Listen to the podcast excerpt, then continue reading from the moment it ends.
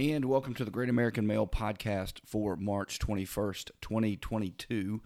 Um, it is a slow news day, but I have a lot to talk about. But I'm going to have to talk about it in front of a different microphone outside of my studio because I am not in Atlanta. That's why I didn't give you the weather report today. We're going to talk about the Supreme Court nomination of Ketanji Brown Jackson. Going to update you a little bit on Russia and Ukraine, and we're definitely going to beat the clock and talk about a couple of other things if we can. So let's get straight into it. As it turns out, before we get to the Supreme Court nomination hearings for Ketanji Brown Jackson, we need to update you that Clarence Thomas has been admitted to the hospital according to the Supreme Court uh, for an infection. He went in according to the news reports for flu-like symptoms. We don't have any update other than that, but just to prove the complete lunacy of the left, as per usual, they're already starting to go after uh, Clarence Thomas. Here's something from that's on TikTok right now about uh, Justice Thomas. Take a listen.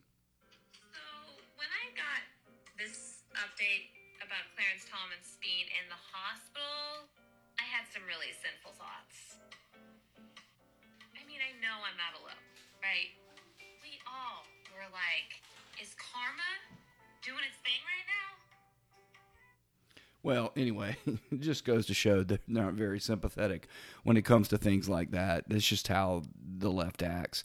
But it's interesting. So, um, Miss Jackson is going before the Supreme, or I'm sorry, for the Judiciary Committee of the Senate, and they are talking about whether or not they should confirm her. And Hakeem Jeffries, one of the leading Democrat congresspeople, you probably have never heard of him, but he is reputed to be, if they retain the House next year to take over for Nancy Pelosi. He's like the fourth or fifth in line for those folks over there.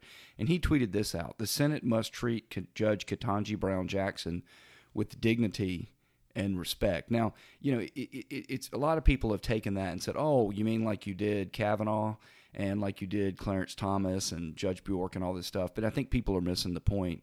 The point isn't that uh, the Republicans are going to do anything other than treat her with the utmost respect the point of all this is truly to ju- to just again accuse them of that which you're doing. So they know that they're not going to do anything to Ketanji Brown Jackson, but be completely respectful, just like they have been throughout history and all they ever do.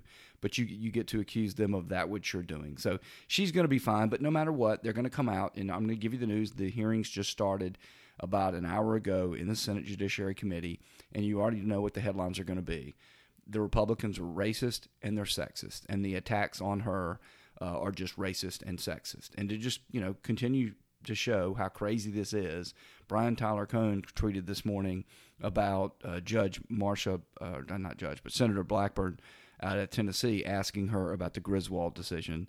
And of course, everyone knows where Ketanji Brown Jackson stands on the um, Griswold decision. It's one of the leading cases in privacy that would later lead of course, to Roe v. Wade. And of course, she supports that decision. And of course, people like Blackburn don't support that decision. So there's nothing sexist or racist about these types of questions so far, but that's going to be how they're going to be painted. So interestingly, the other thing that's going on about Ketanji Brown Jackson is everybody's tweeting this little meme from the Washington Post that talks about the qualifications of the judges. And there's several things that they claim make you qualified. And then they have a little, you can imagine it's, it's sort of a, a table that has six categories, and then you check the box whether you are qualified or not. I'm going to read the things on the chart, but anyway, just trust me on this that these things are, you know, are not things that necessarily make you qualified for the Supreme Court, but they're things that obviously that she has the qualification for. I mean, literally a third grader could have done this. It's just really embarrassing that this is something that the Washington Post has put out. So, first and foremost, public high school. Now, I don't know why that qualifies you to be on the Supreme Court, but in fact, apparently, Judge Jackson, Judge Breyer, Judge Alito, and Judge uh, Elena Kagan meet that category. Ivy League education, all but uh, Amy Coney Barrett meet that one. Supreme Court clerking, all but Alito and Soto Sotomayor meet that one. And that just means you went and you clerked for a Supreme Court justice. Okay. And so I don't know if you know this or not, you may, you may not, but if you go to law school, it's considered an honor when you come out to go and clerk for a district court judge, and then of course if you go court you go clerk for someone on the Court of Appeals, it's even higher honor. And of course, the highest is to go clerk for someone on the Supreme Court. Again, doesn't necessarily make you qualified or, or not qualified to be on the Supreme Court. It really doesn't matter one way or the other. Public defender. She's the only person to ever be a public defender. Who cares? I mean, really? The Sentencing Commission. I never even heard of the well, that's not true. I've heard of the Sentencing Commission, but it's it's not a qualification to be on the Supreme Court. And just to prove that, before her, the only other person who had that that met that so-called qualification was Judge Stephen Breyer. So that just goes to show you. Clerking for a district court judge. Well, in addition to Judge Jackson, apparently, Soto Sotomayor also clerked for a district court honestly, folks, and I hate to do this, I'm really not trying to pick on her because she, listen, at the end of the day, she is qualified. At the end of the day, she will be confirmed, and, and she should be. I, I don't have a problem with her being confirmed. I don't. I'm, I'm not going to like her jurisprudence because she doesn't want to follow the Constitution. That's going to be my problem with her. But listen, I mean, this is the way the system works. Biden won whatever he won, and when he won whatever he won, he got to pick who he, on the Supreme Court. And unless she's not qualified, she gets to go on, and she certainly is qualified. So anyway, um, the Sentencing Commission, we did that one. District Judge, her, the only other person was Soto Sotomayor. And again, since we're playing the game, because on the Great American Mill, you know I believe in being honest. The fact is, she took a district court clerking position because she couldn't get one at the Court of Appeals.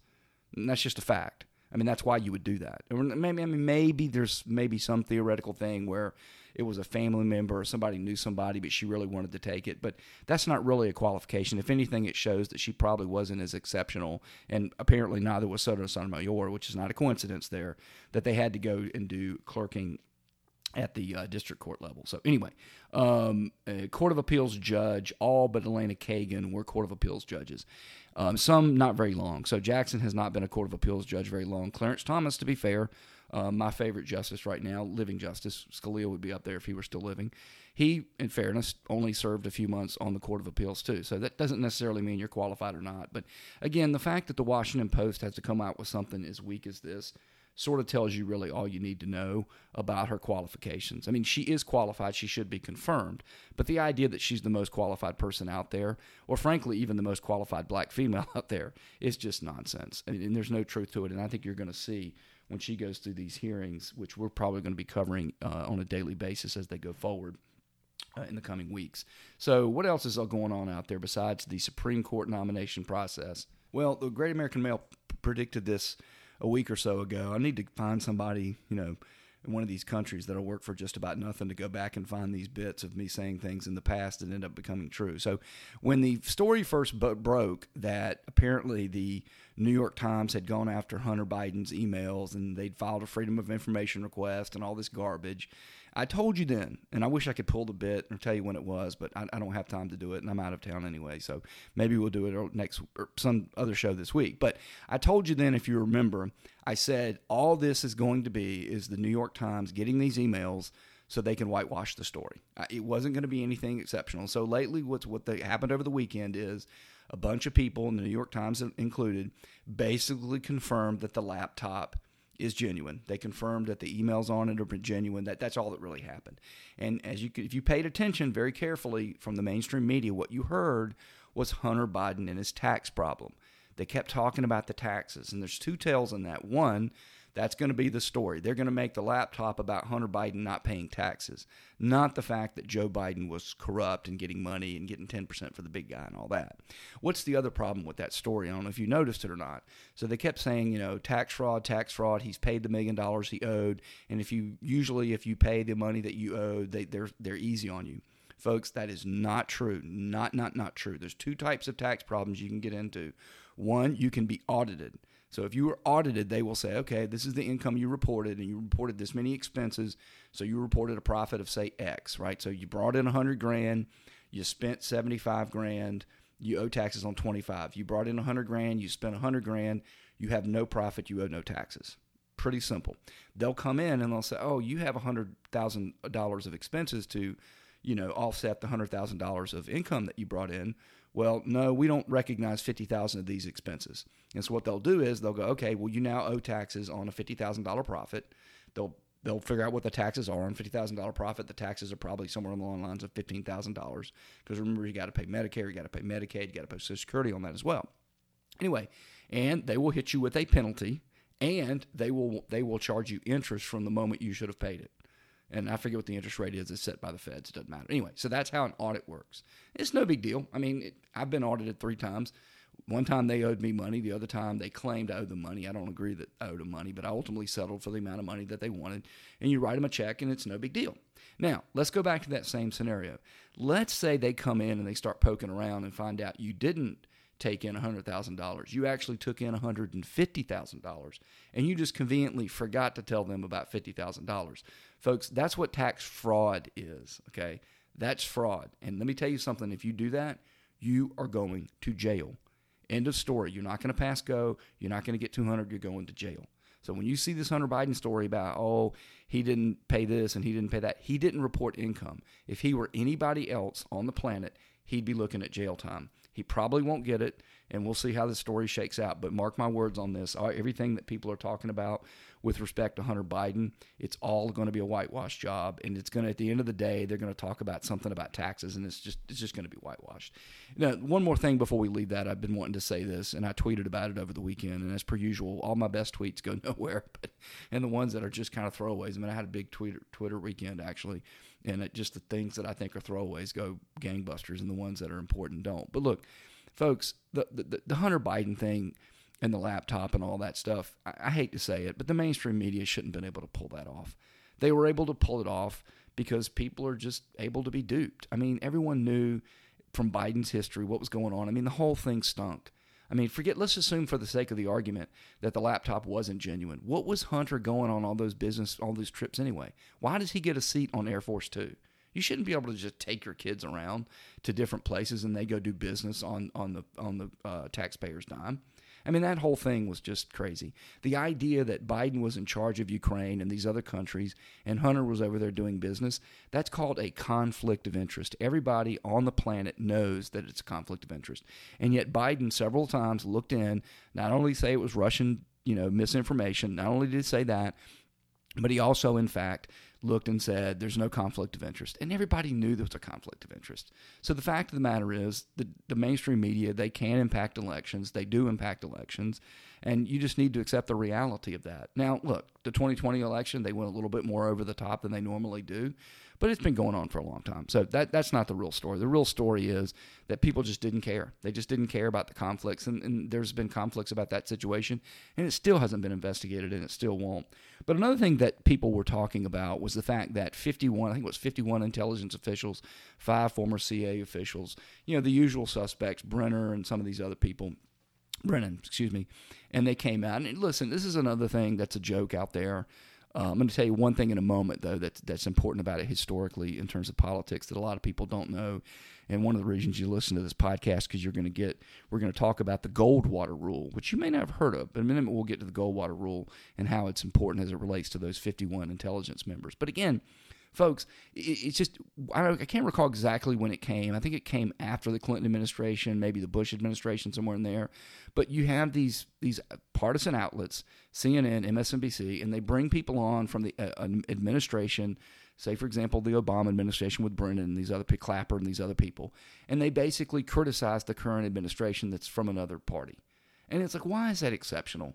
Why do I want to? I mean, seriously, folks, just because you worked at the CIA or just because you worked at the FBI or some other idiotic entity that they create, why should I listen to you when you're just a blatant partisan? Come on. I mean, so those 51 people, they shouldn't have been able to. So you manage. So what you're saying is, translation alert. You found 51 people from the opposition party to say the Russian that the laptop was Russian misinformation. That should not have surprised anyone. But anyway, let's get to what it should have triggered in a lot of people, and it did in me, of course. So when Gary Goldwater was running for president against Lyndon Johnson in 1964 and he lost in one of the all-time great landslides in history. I mean, Johnson was just overwhelmingly swept back into office. A lot of that had to do with the Kennedy mystique and, and that, that sort of thing. But it also had the fact a lot to do with the fact that Goldwater did not run a very good campaign, and there was a little bit of shenanigans in that. So you may not remember this, but at that time, Fact Magazine came out with an article that said 1,189 psychiatrists said that Barry, Barry Goldwater was psychologically unfit to be president.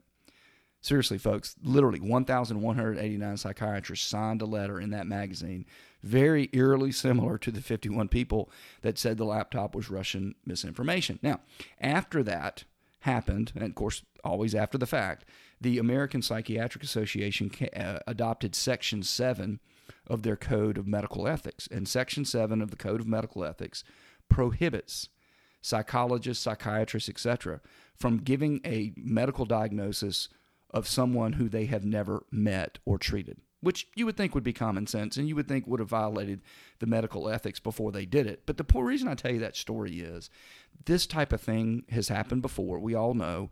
And in the past, whoever the you know particular group that is uh, monitoring these types of things comes out and basically says, "Listen, you're not supposed to do this." And you would think it would be obvious, but again, there's a lot to be learned from that story, which is again, people are partisan. You know they're partisan, but they shouldn't be able to take their partisanship out and use their professional experience to influence elections. That's exactly what those intelligence officials did, and um, we'll hold our breath and see if anybody comes out with any sort of rule for former intelligence officials and whether or not they should uh, make public proclamations on evidence that they hadn't even seen, right? They didn't know anything about that laptop. They didn't know what it was.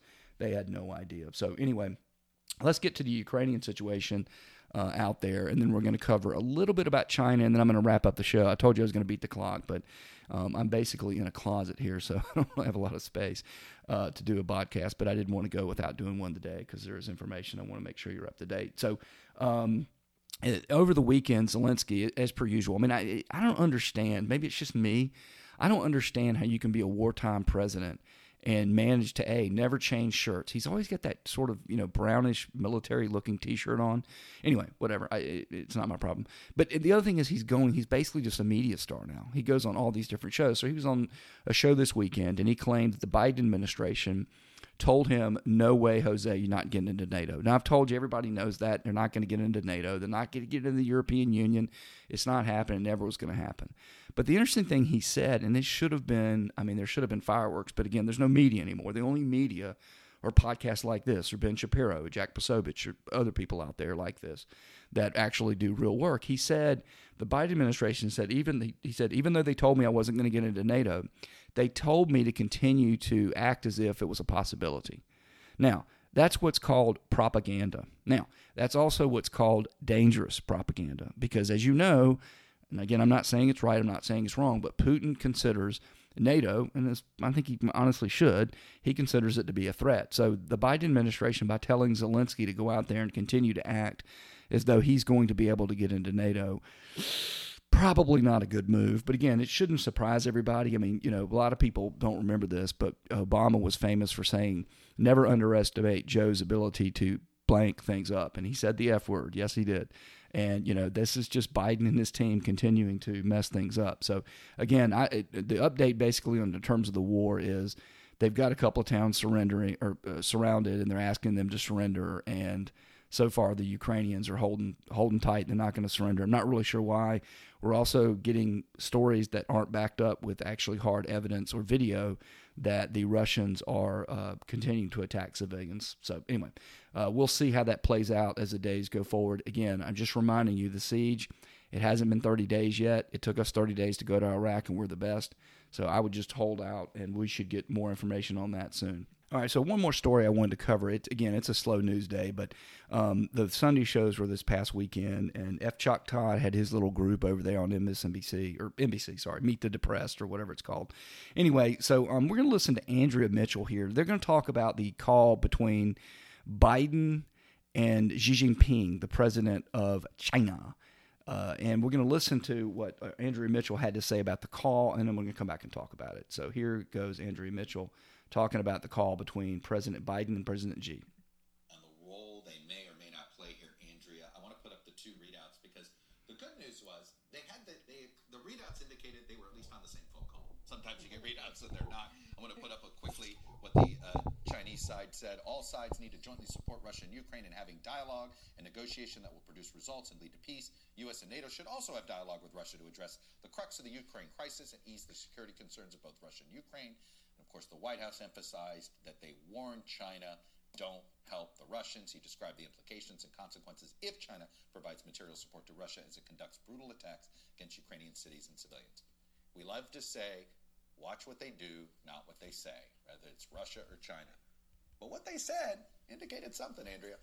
What they said, though, indicated they had to talk about Taiwan because they, everyone is analogizing Ukraine and Taiwan. They had to separate that out, and also because President Biden, frankly, last October in a town hall was uh, a little bit off the one China policy. He was less ambiguous than previous presidents have been, going all the way back to 1979. They had to lay that as a marker.